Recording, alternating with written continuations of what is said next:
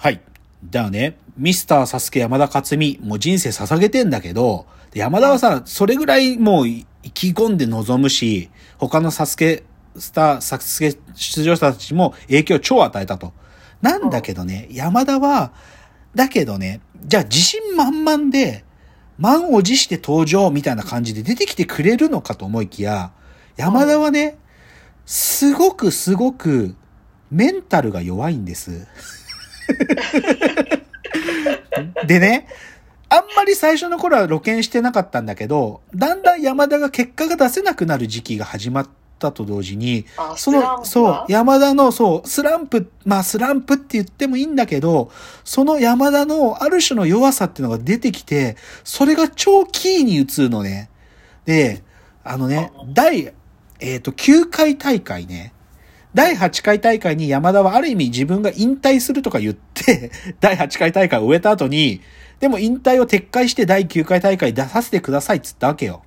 はいはいはい。で、それでさ、なんか四国の山の中で滝に打たれたりして、で、精神と修修行もしてきたと。で、でね、それで、で、その時にね、じゃあ第、第2ステージで、スパイダーウォークって種目があるんよ。あの、こううん壁と、壁にこう手と足を両方つけて、こうバッバッバッって進んでいくんだけど、でうん、で、その競技がね、始まった時にね、山田がね、なんか他のし、まあ、まあ、山田よりも先に挑戦する選出場者たちが、なんか足を滑らせてるっていうのが、すごく気になり出すのね、山田が。あ、なんかあんな滑ってるな。なんかあんな滑ることあるかなとか言って、な、自分は自宅にセット作って散々やってきてんのに、滑ってるな、今日。なんかすげえ滑ってるって、すぐすっげえそわそわしてんのよ。で、ちゃんと滑り止め効くかなとか言って、で、実際やったな、ちょっと長野くんにもどんぐらい滑ったか聞いてみようとか言って、すげえ滑る滑るってずっと言ってんの。うんで、でね、山田旅じゃん。旅履いてんじゃん。で、うん滑り止めスプレーシュシュシュってすげえつけるんだけど、なんかね、心配になりすぎちゃって、そのスパイダーウォークにたどり着くまでに、滑り止めがなんかこう泥とかがついて、効かなくなるのが嫌だったからっつって、滑り止めをシューってつけた、その旅の上にガムテープ貼ったんよ。うん、で、スパイダーウォークには到達到達したところでガムテープを剥がそうとし、っていう、そういう山田の作戦、その場で思いついちゃったの、山田が。うん。で、それでね、スペリ止めつけてガムテープ貼ってやるじゃん。でう、んバババって進んでいくじゃん。で、スパイダーウォークのとこたどり着くじゃん？ガムテープがなかなか剥がれないのよ。だってそりゃそうじゃん。だって滑り止め塗っててさ、かつそこに粘着バチバチのガムテープ貼ったらさ、剥がれるわけねえじゃん。なのにさ、山田そこで滑り止めのこのガムテープ剥がすために時間使いすぎちゃって、そこで17秒ぐらい使っちゃってんだよ。それで山田落ち、もうこの攻略できなかったの。最悪やつって。テープ貼ったのが間違いでした。最悪やつって。えっとねガムテープをつけたままスパイダーウォークはできないの？いや、でも山田だってそれ滑るじゃん、そしたら。滑り止めが上に貼ってるんだからさ。別にやろうと思えばできたんだけど、山田はもうダメだよ。ガムテープ剥がすこと必死だもん。っていうそういうね、実はすごいメンタルが細かいから、そういうこと気になっちゃうのよ。うんで、で、こっから山田の負のスパイラルが始まってね。うんで、そう、で、次、第12回大会。で、これうん、ある意味山田が最後に出場できたセカンドステージなんだけど、うんこの第12回大会までも、それで、あの山田もある意味、せメンタルが弱いってことを指摘され始めてるから、その第12回大会はね、その鹿児島のね、西福寺ってとこ行ってね、ごま行つって、炎がバンバン焚かれてるとこで、こう、念仏唱え続ける、そのごま行、荒行にまで挑んで精神修行してきたわけ。それでいよいよじゃあ、挑むんだけどさ、ここでさ、また柔らかすの。山田は、じゃあ、ギリギリ第一ステージここう攻略しましたと。で、うん第二ステージでね。で、その年からね、こうね、なんかね、鎖みたいなのにつな、こう、ぶら下がってグイーンって出発するっていう競技が始まったんよ、その年から。でう、んそれ鉄で危ないから、その、その、鎖にぶら下がってる部分までは、安全上の理由で手袋をつけますっていう競技だったの。で、うんその競技が終わったら手袋を外して、そその次のやつに進んでくださいっていう、そういう競技だったのね。だけどうん山田はさ、なんかずっと、なんか、そのまた、自分の試技が始まる前に、手袋うまく脱げるかなとかずっと言ってんのよ。手袋脱げるかな脱げるかなとか言ってんの。で、で心配だなとか言ってんで、それで山田実際じゃあ、始まるじゃんでバーって言って、そのスパイ、あの、ガーって鎖のやつ終わった後、手袋脱がないで、その先の競技でスパイダーウォークとかもやっちゃったんだよ。そう、滑り止めがついとってえ、。それわざとなの？で、それで、で、でね、それでさ、山田さん、で、スタッフが、手袋外して山田さん手袋外してってずっと言ってんのに、なんかもう、き集中してんのが聞こえないみたいな感じで、で、それでゴールまで行って、一応3秒ぐらい残してゴールタッチしたんだよ。そしたらさ、手袋外してないから失格なんだよ、それ。そう。なんだけど、それでね、だけど聞いてないって山田言い出すわけ。手袋を、手袋をつけたままやっちゃいけないとは聞いてないとか言い出して、うん。で、で、実はね、これ、手袋外さなかったためで失格ってとこまでが本編で放送されたのね。だけど実はこれ後日、あの、TBS のゾーンって番組があるんだけど、うんゾーンって番組のサスケ特集で、その山田のそ、その事件について正確に触れた放送があって、手袋つけてない。つけ、手袋外さなきゃいけないとか聞いてないっていうか言い出して、それでねはい、山田がね、なんかね、顧問弁護士とかまでつけて抗議したらしいんだよね。なんかそう、手袋を外す、つけたままやっちゃダメだとは聞いてないとか言って、すげえ文句言うから、番組側がしょうがないんで、じゃあ、その99番のその選手の後に再挑戦をしてくださいと。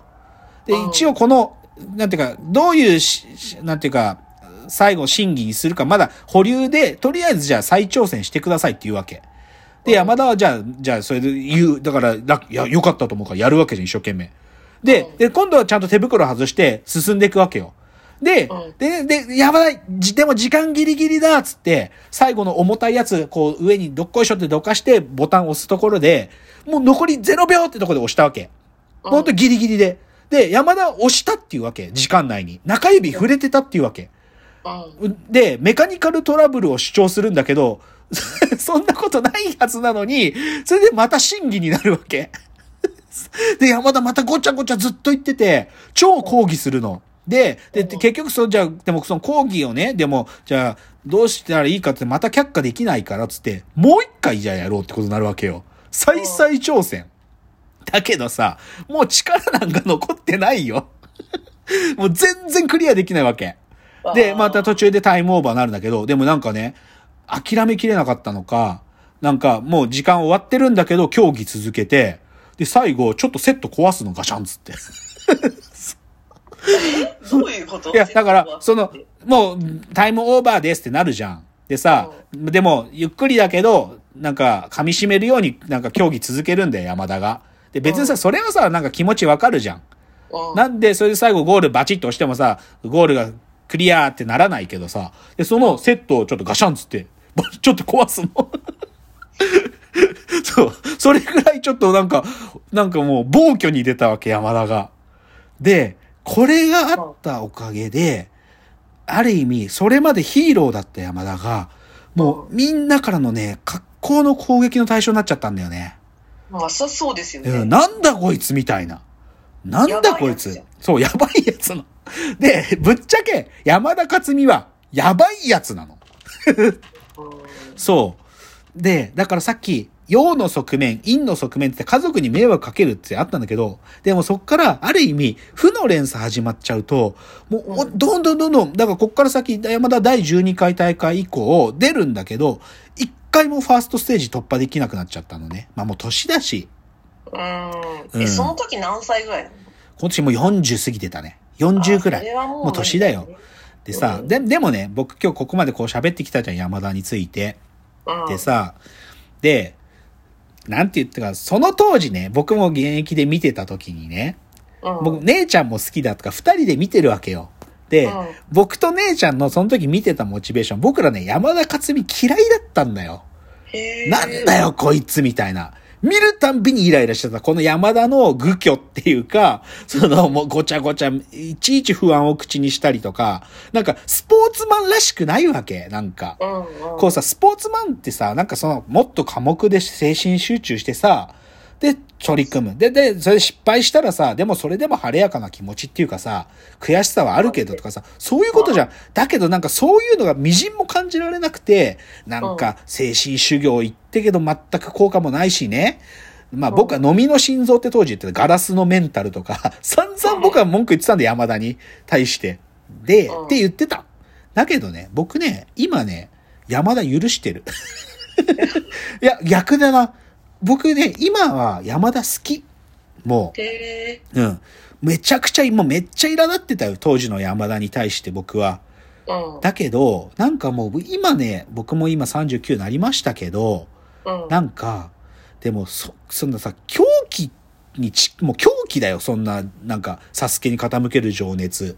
うんで、も、それなんか最近ね、わかるようになってきちゃったんだよね、僕。え、どういうふうにわかるの？あなんかその、私は、そういう人だから、情熱を傾けられたっていうロジックはわかるんだけど、うん。別にそこに共感はないかなって思うけど、どういうえっとね、すっごい端的に言っちゃえば、まっすぐすぎるバカが、好好きになってきちゃったの、最近。だ僕はそういうタイプでないよ。なんか、うんそこまでやっぱりさ、バカになれないっつうかさ、うん。だけど、山田のポイントはさ、まっすぐすぎるバカなんだよ。うん。サスケのことしか見えてないんだよ。もう視野狭窄も甚だしいし、人に迷惑かけてるし、他の奴らがいろんなこと言ってるとかも耳に入んないで山田は。うん。それくらいまっすぐなんだよ。それだけまっすぐなバカっつうのを僕は今愛してますよ。何があったんですか？いや、何があったっていうわけじゃなくてね、いや、これちょっとな、ちゃちゃんと説明するために、ちょっとじゃあ最後のチャプター、その説明当てましょう。じゃあ、ちょっと一番最後のチャプターで、僕が山田へなぜ心境の変化をしたかっていうのを、ちょっと正確に喋りますね。はいはいじゃあ最後のチャプターです。